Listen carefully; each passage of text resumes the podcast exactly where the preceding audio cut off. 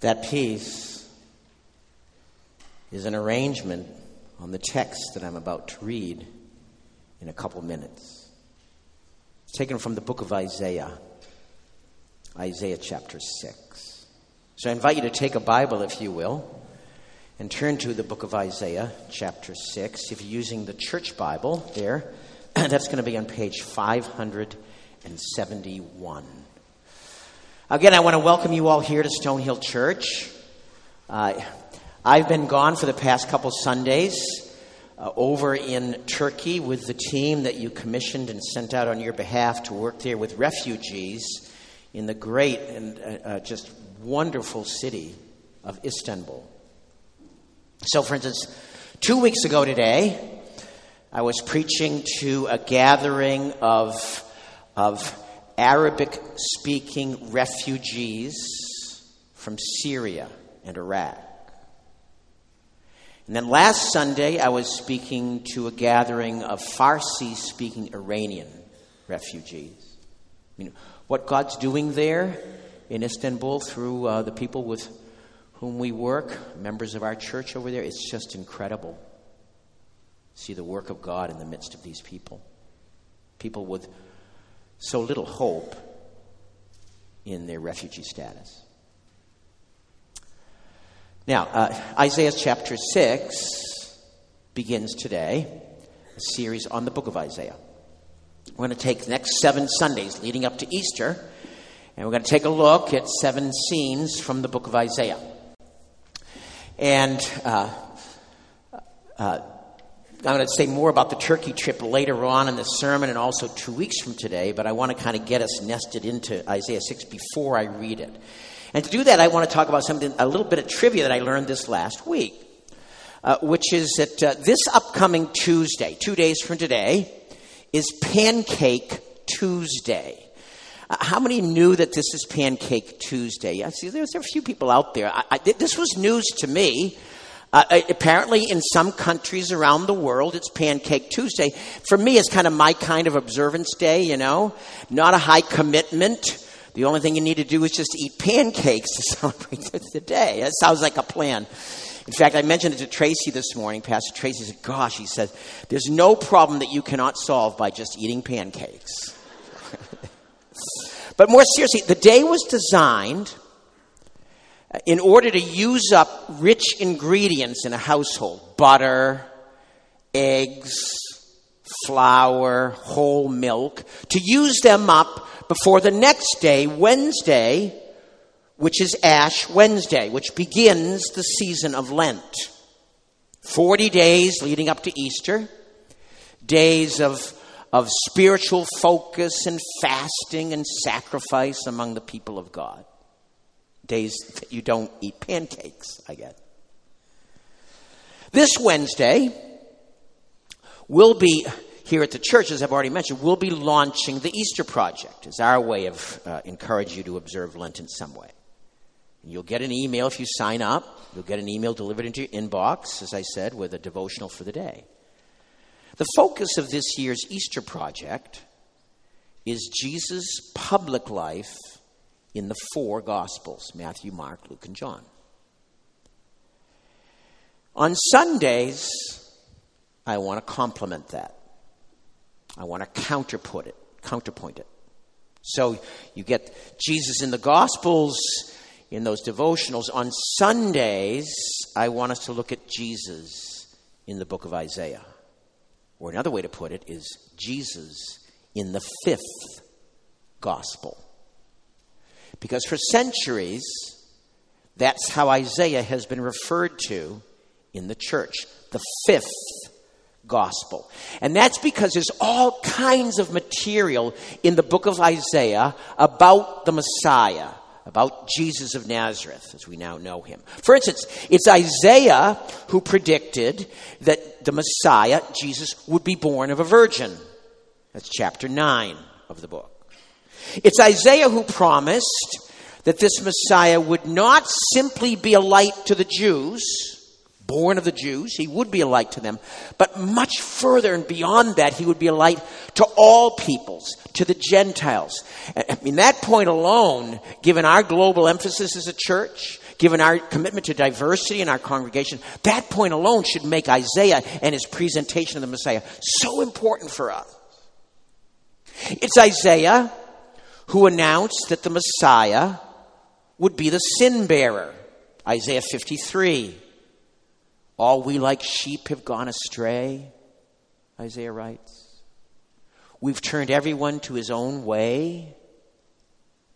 But the Lord has laid on the Messiah the iniquity of us all. It's Isaiah who, in chapter 1, becomes responsible for manger scenes at Christmas. This is maybe a little bit more fanciful use of the book of Isaiah. But turn over to chapter 1, verse 3. Uh, in a typical manger scene at Christmas, you'll have Joseph and Mary and the baby Jesus, and you'll have shepherds and kings. And we get all that from what the Gospels say. You'll have sheep with the shepherds. But if you see a real manger scene, you'll also typically see an ox and a donkey. Where did the ox and the donkey come from? Isaiah 1, verse 3. In medieval exegesis, was used to argue that there had to have been an ox and a donkey at the manger. I'm not particularly saying that that's the right interpretation of the verse, but I want historically that's how it was used. Verse 3. The ox knows its owner, and the donkey knows its master's crib, but Israel does not know, my people do not understand me. Uh, so that text was taken to say, okay, the ox knows who the, the little baby is, and the donkey knows its master's crib, and therefore ox and donkey belong in a manger scene. My, my bigger point here it is Isaiah has a lot to say about the Messiah. He paints picture after picture of the Messiah in his book. And so between now and Easter, we're going to take a look at Jesus in the fifth gospel. Seven different put pictures of Jesus in the book of Isaiah. And these pictures will not be simply pretty pictures. A better adjective would be necessary. These are necessary pictures for the world, for the people of God, for you individually. And today's picture, Isaiah chapter 6, is very well known, even if it's not always linked to Jesus. I want to read uh, the chapter, actually, only verses 1 through 8. And uh, then I want to preach it. It's a wonderful text. Uh, I'm going to ask you to stand as I read it.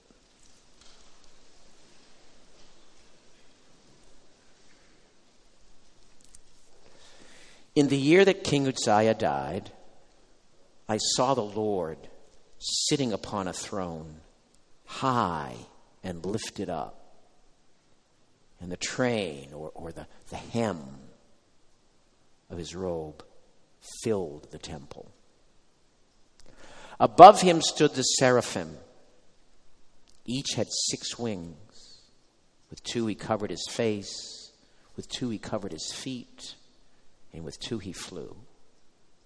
And one called to another back and forth and said, Holy, holy, holy is the Lord of hosts. The whole earth is full of his glory. Foundations of the thresholds of the temple shook at the voice of him who called, and the house was filled with smoke. And I said, Woe is me, for I am lost, for I am undone. For I'm a man of unclean lips, and I dwell in the midst of a people of unclean lips. For my eyes have seen the King, the Lord of hosts. Then one of the seraphim flew to me, having in his hand a burning coal that he had taken with tongs from the altar. And he touched my mouth with the coal. And he said, Behold, this has touched your lips. Your guilt is taken away, and your sin is atoned for. And I heard the voice of the Lord saying, Whom shall I send? And who will go for us? And then I said, Here am I. Send me. This is God's word. Please be seated. this is a deeply personal text to me. This was a text that God used in my life, in effect, to get me here. If it weren't for Isaiah 6, I would not be here this morning. This is a text that God used to confirm in me his call that I should go into ministry. God's used this text in countless other lives in similar ways. I mean, as I read the text, I'd, I'd become a Christian a couple months before. I can't say it was my first reading of the text, but it's certainly one of my earliest readings of the text. And as I read it, this vision of God, so high and lifted up, led to such a, a, deep awareness to me of my own sin as Isaiah responds to the, to the antiphonal chant Holy, holy, holy is the Lord God of hosts. And he says, I'm undone. It reads here, I'm lost. It's a fuller word than that. I'm crushed. I'm destroyed. I'm unhinged. I'm undone. From a man of unclean lips, what I say it reflects my heart. It's unclean in the presence of this God and his, his burning ones, his seraphim. I dwell among a people of unclean lips. I'm just part of a whole network. And then the angel came with the tongs and touched Isaiah. And as I read it, I realized, you know, this is this is this is this is God in His mercy reaching out and sending someone, sending in, my, in our case, in my case, Jesus of Nazareth, sending His Son to die for me, so that I could have my guilt taken away and my sins atoned for. And then, you know, reading through the text and thinking through it, get to the point in verse 8 Whom shall I send? God saying, Who will go for us? Who will take this message? Who will take the words of life and bring them into people's lives? And I know it sounds totally flippant. I didn't mean it to be flippant. But I said to God, I have nothing better to do. Here am I. Send me. And he sent me. This is an incredible text. Uh, we have here in this text a picture of Jesus. Jesus, not the way we see him typically in Matthew, Mark, Luke, and John. We get this Jesus here in the Gospels, maybe very briefly in the, the, the uh, account of the transfiguration when Jesus is on the mountaintop with a few of his disciples and kind of his, his inner core, who he really is, kind of just for a brief period of time, just shines through, just briefly. But generally, we don't get this Jesus in the Gospels. Uh, we need this Jesus, what I call the, the fearsome Jesus, the terrifying Jesus, the overwhelming Jesus, the fear inducing Jesus, the Jesus, verse 1, high and lifted up. In the text that was read earlier in the service, John saw Jesus this way in Revelation chapter 1. And John fell at his feet as though dead. This Jesus appears elsewhere in the book of Revelation. Chapter 7, he appears, and there's a redeemed multitude worshiping him, and there are angels around the redeemed multitude, and the same thing happens. They fall down, flat on their face before God. In this text, Isaiah sees Jesus. He sees the Son of God, to be more accurate. It's 740 BC. That's the date that we can pull out from that opening line in the year that King Uzziah died. 740 BC, Isaiah sees the Son of God. You say, well, Matt, come on. I, I don't see Jesus mentioned here in the text. Uh, why isn't this just? Why are you saying this is the Son of God? Isn't Isaiah just simply seeing God? Where do you get this Son, Jesus connection? And I say that because in the New Testament, we're told that what Isaiah saw here was indeed the Son of God. That comes from John chapter 12, the Gospel of John chapter 12. In the Gospel of John chapter 12, at that particular point, John 12, 41, at that point, uh, John is kind of stepping out. He's reflecting on Jesus, and he quotes two texts from Isaiah. First from Isaiah 53, which is a great text about Messiah the sin bearer. And then he quotes from Isaiah 6 from this text. He actually quotes from the verse, uh, verse 9 keep on hearing, do not understand, make the heart of this people dull, their ears heavy, lest they see with their eyes and hear with their ears and understand and turn and be healed. He quotes that.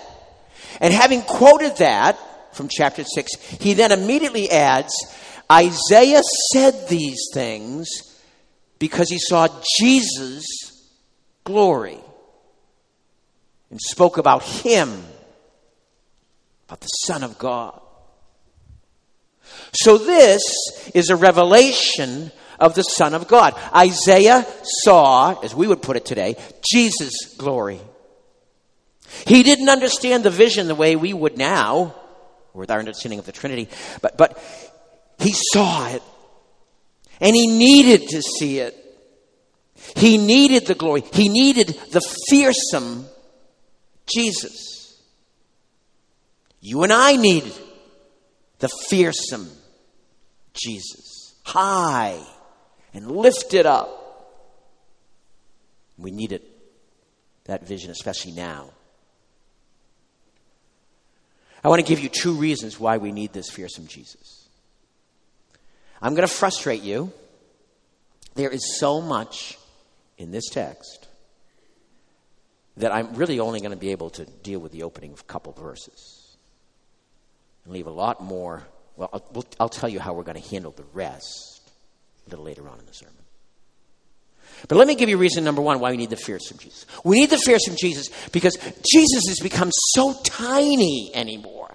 We need it because of how tiny Jesus has become. Look at the text, verse 1 high and lifted up. I saw the Lord, I saw, we would say today, I saw the Lord Jesus Christ sitting on a throne, high and lifted up. That little phrase, high and lifted up, is used three times in the book of Isaiah to picture God in his glory.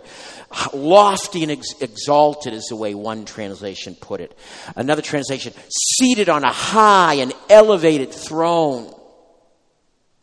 So huge is he that the text says that the, the train of his robe, actually, I'd say hem because robes then didn't have trains. So the hem of his robe filled the temple. Now, I did a little math, a little basic arithmetic. Back then, kings on their robes had hems that are much more uh, observable than today. They had thick, wide hems, embroidered with fringe and needlework. And these hems would be, you know, a couple inches high. So, what Isaiah is telling us is that the temple, temple space, the interior of the temple, as he saw the Lord sitting there, that, that, we'll say that two inch hem kind of filled it. So I figured, okay, so let me just do some math. Two inches equals 50 feet. That's how big, that's how high the interior space of the temple was. Two inches equals 50 feet. Okay? So back then, a typical human being was five and a half feet high. So just kind of using that as an approximation, I multiplied it all out. And lo and behold, if two inch hem is 50 feet, then when Isaiah sees Jesus high and lifted up, he's looking at someone, the Son of God, Jesus the King, rising up above him 1,650 feet. That's way taller than the Statue of Liberty. That's way taller than the Eiffel Tower. That's way taller than One World Trade Center, the Freedom Tower. It's just huge. He's looking up. He's looking up at this enormous Jesus. Now, let me just say, don't misunderstand me. I'm not saying that when you and I meet Jesus, he's going to be like, you know, 1,650 feet tall. He's going to be, he's going to be like he was human, our, our dimension. The point of the vision is this is how big, this is how vast, this is how lofty and exalted Jesus is. Today, we generally lack that sense of the immensity of Jesus Christ, high and exalted. When I was in Turkey with the team, we had a, a tourist day. And we went and visited a couple churches there in Istanbul. One of the ones that we visited, probably the most famous, is Hagia Sophia, built in like 570. Inside, there are beautiful mosaics Here's a mosaic that's about 800 years old.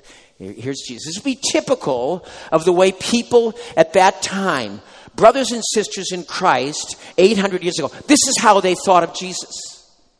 He's up on the wall, looking down at you, splendid in gold. He, he's, he's a little distant his eyes, the way that the, they did the eyes, they had kind of three dimensional kind of painting there, in, in applying the paint, so that wherever you move in the room, in the space, those eyes are always looking at you. Powerful. We visited another church, the Chora Church, built a little later than Hagia Sophia. In this case, this mosaic is only 700 years old. You walk in, and above you there's this, this domed space, and there's Jesus. Same kind of image, Jesus looking down on you. Resplendent, again, in the gold and the radiance Jesus. My point is that brothers and sisters in Christ in the past, they had a, a very full sense of the majesty and, and the reverential beauty and the grandeur of Jesus. But today, here's an image from today. Here's Jesus today. Hollywood delivers us Jesus. I'm not saying this is bad. Jesus was a human being and he did wear clothing. He did have some sort of facial hair. But it's very different. This is our diet of Jesus today. We don't have in our diet typically the majestic, high, and lofty Jesus. This Jesus, can we pop that, pop that back up again? This Jesus is typically kind of, when you see him on the screen, he's kind of mystical, a little dreamy, kind of speaks Zen like things every once in a while, you know. It's part of the, part of the image. I like what Paul Miller, I want to read to you what Paul Miller says. I quoted him on the back of your program Gnome.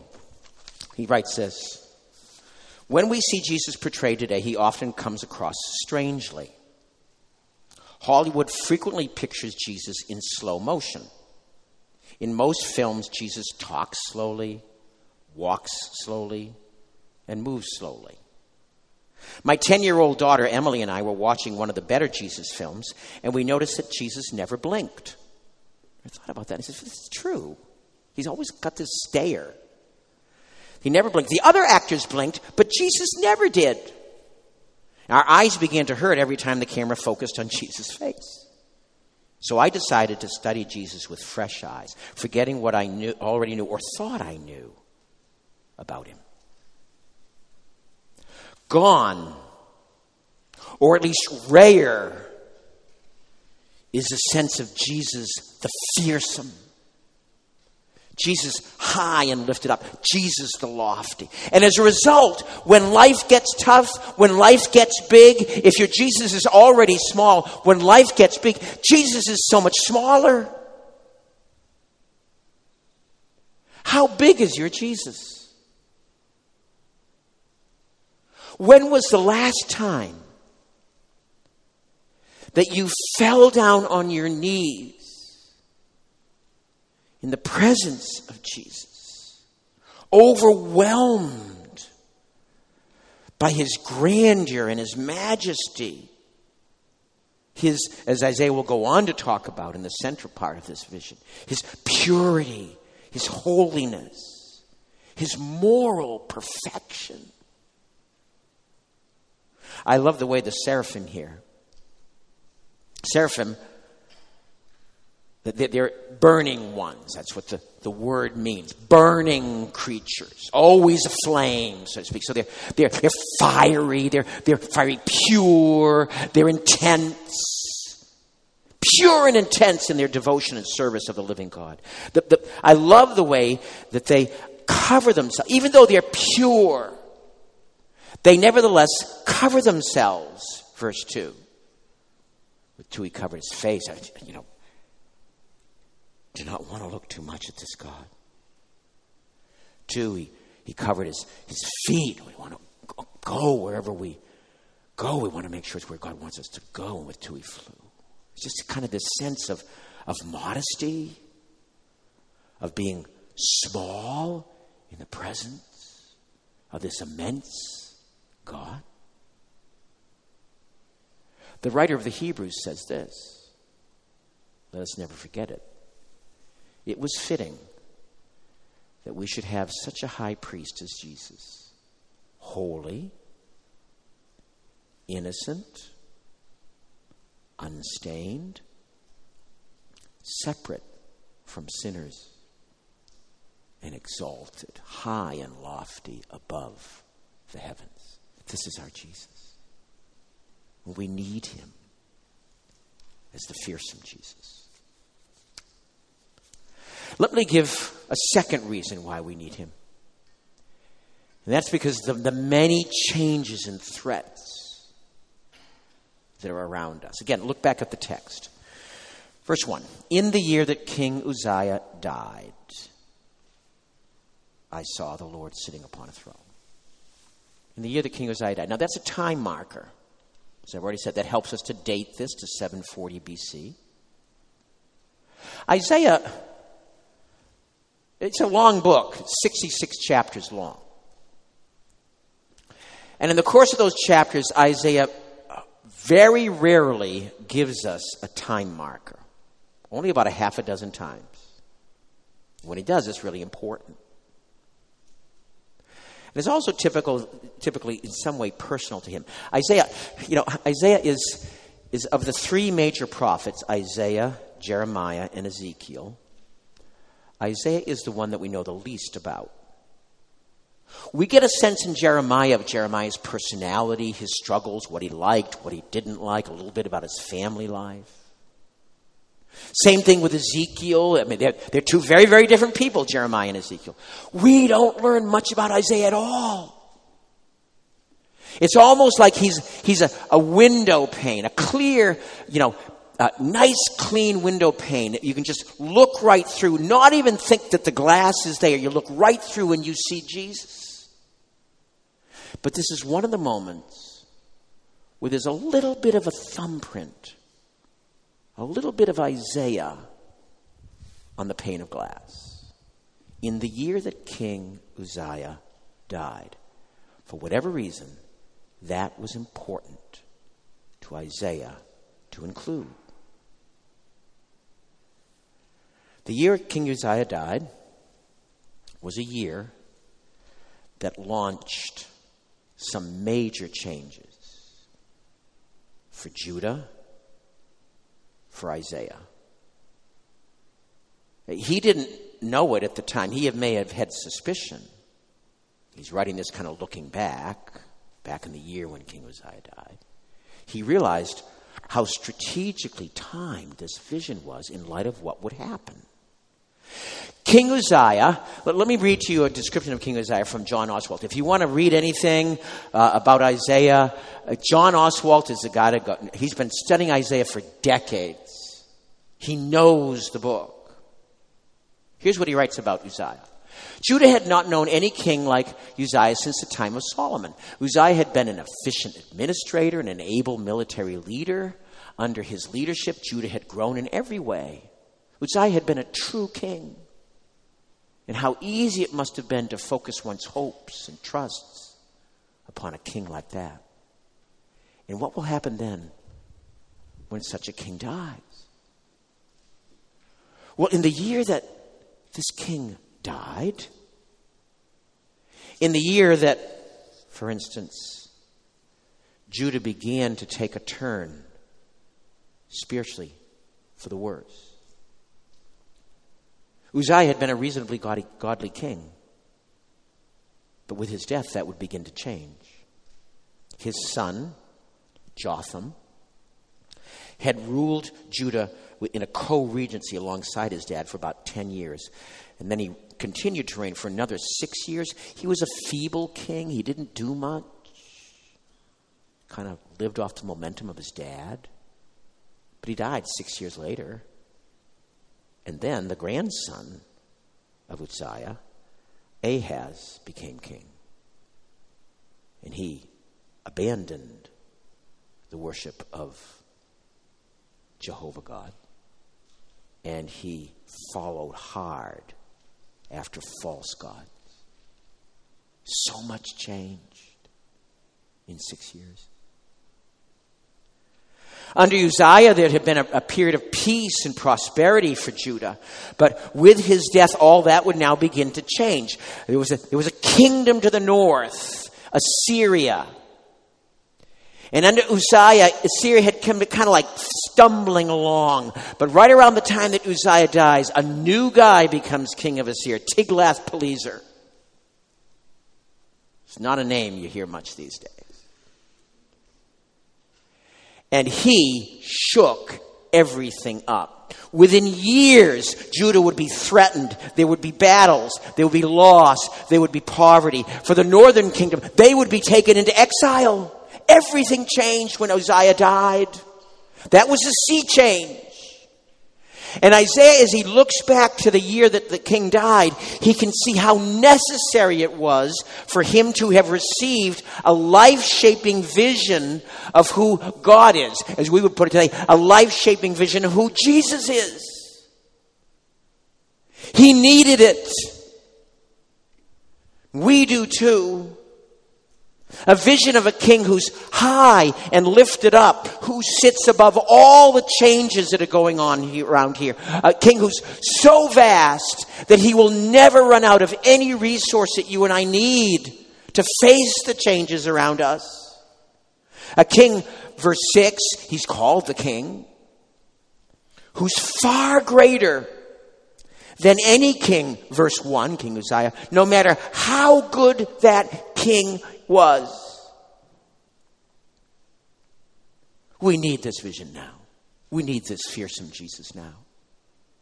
There's so many dangers, so many threats, so many changes going on around us. I mean, let me ask you this get, what gets you frightened? What gets you terrified? When we were flying back from Turkey, I had a moment that I often have when I'm on a plane. The seat light sign came on, you had to kind of tighten up your seat belts. The announcement comes on, expecting some turbulence, and we did hit some turbulence. And there was one kind of turbulence where we just started to drop, and I, I oh, I just started, I panicked. And I had this, this thing, I have it, as I say, very often when I'm on a plane, not always. This kind of inner dialogue erupted. What am I doing up here? I don't know anything about the pilot. I don't know how he or she did it, pilot at flight school. And I, am hurtling along in, in, this metal tube, 550 miles an hour, seven miles above the ground, and the food stinks. What am I doing here? I panicked. I mean, I'm making a light of it now, but it's kind of like, you're desperate. Nothing. Totally helpless. Not really. In the year that King Uzziah died, Isaiah saw Jesus high, lifted up, bigger than anything. And in the plane, I had to kind of process in my mind and say, Jesus, you've got this one too. You're with me here, and you're bigger than the turbulence. What gets you frightened? Medical diagnosis? Physical issue? Political upheaval? Financial turmoil? Financial strain? The future? High school students, high school seniors, university, uh, seniors, seminary, seniors. What, what will my future look like? What will I be doing a year from now? Where am I headed? Do relationships frighten you? A particular relationship? What if this doesn't work out? What if I lose him or her? How will I please him? What if he gets angry? What if she gets upset? Injustice? Raising a child in a world filled with injustice? The coronavirus was very much on my mind in traveling. I hate to say this, but I mean, those are the things that we can list right now. But maybe, you know, like, like Isaiah, when the, in the year that King Uzziah died, he had a, a, a certain sense of what might happen. But there were so many things that happened that he could never have anticipated. So many threats, so many dangers, so many changes. We have no clue what tomorrow we, what we will face tomorrow. And what that means is that we all need to see Jesus. High, lifted up, the sovereign, almighty King who's king over all kings, shepherd over all shepherds, leader over all leaders, the king over all of our worries and fears and frights and uncertainties and regrets. Jesus, figuratively speaking, so big, 1,650 feet tall, just enormous, bigger than anything. And with an inexhaustible supply of care and grace for you. We need this fearsome Jesus in these days of change and threat. Let me conclude with these two points. First of all, as I warned you, I've only covered a small portion of this text. As he is presented here, Jesus is seen, first of all, in terms of his hugeness. That's what we've looked at. But he's also presented here in terms of his holiness, his moral purity, his fiery, internal coherence with righteousness. I haven't been able to talk about that really. So I'm going to throw that one out to you. That second one. To you in your personal devotions this week, in your family discussions, in your small group. Why do we, why does the world need a holy king as well as a huge king? And why do we, why does the world need cleansing? What are our uncleannesses? And have we allowed the living God to come with his burning coal and purify us. Second thing I want to say is that you cannot manufacture a vision of Jesus high and lifted up. It's the Holy Spirit of God who does that. You can read texts like this, and you should. You can meditate upon texts like this, and you should. You can pray around texts like this, and you should. You can slow down in your hectic schedule and take 15 minutes a day and, and sit in a text like this, and you should. You can fast and seek after God in light of a text like this, and you should. But it's the Spirit, it's the Holy Spirit of God who will do the revealing.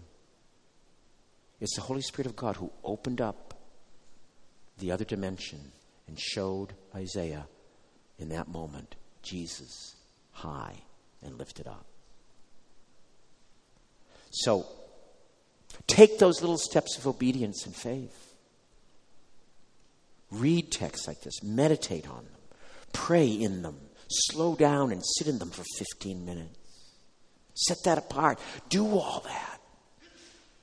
But do all that calling out to the Holy Spirit of God. Holy Spirit of God, reveal to me Jesus. Reveal to me Jesus as He is. High, lifted up, fearsome, lofty. Jesus. Holy Spirit of God. This is what I need. This is what our church needs. This is what the church across the globe needs. This is, even though they don't realize it, this is what the world needs. Jesus, high and lifted up. Let's pray together. Oh, Father, we're thankful for the way that you by your Spirit, intervened into the life of Isaiah and showed him at the beginning of his ministry, showed him the Son of God in all his glory.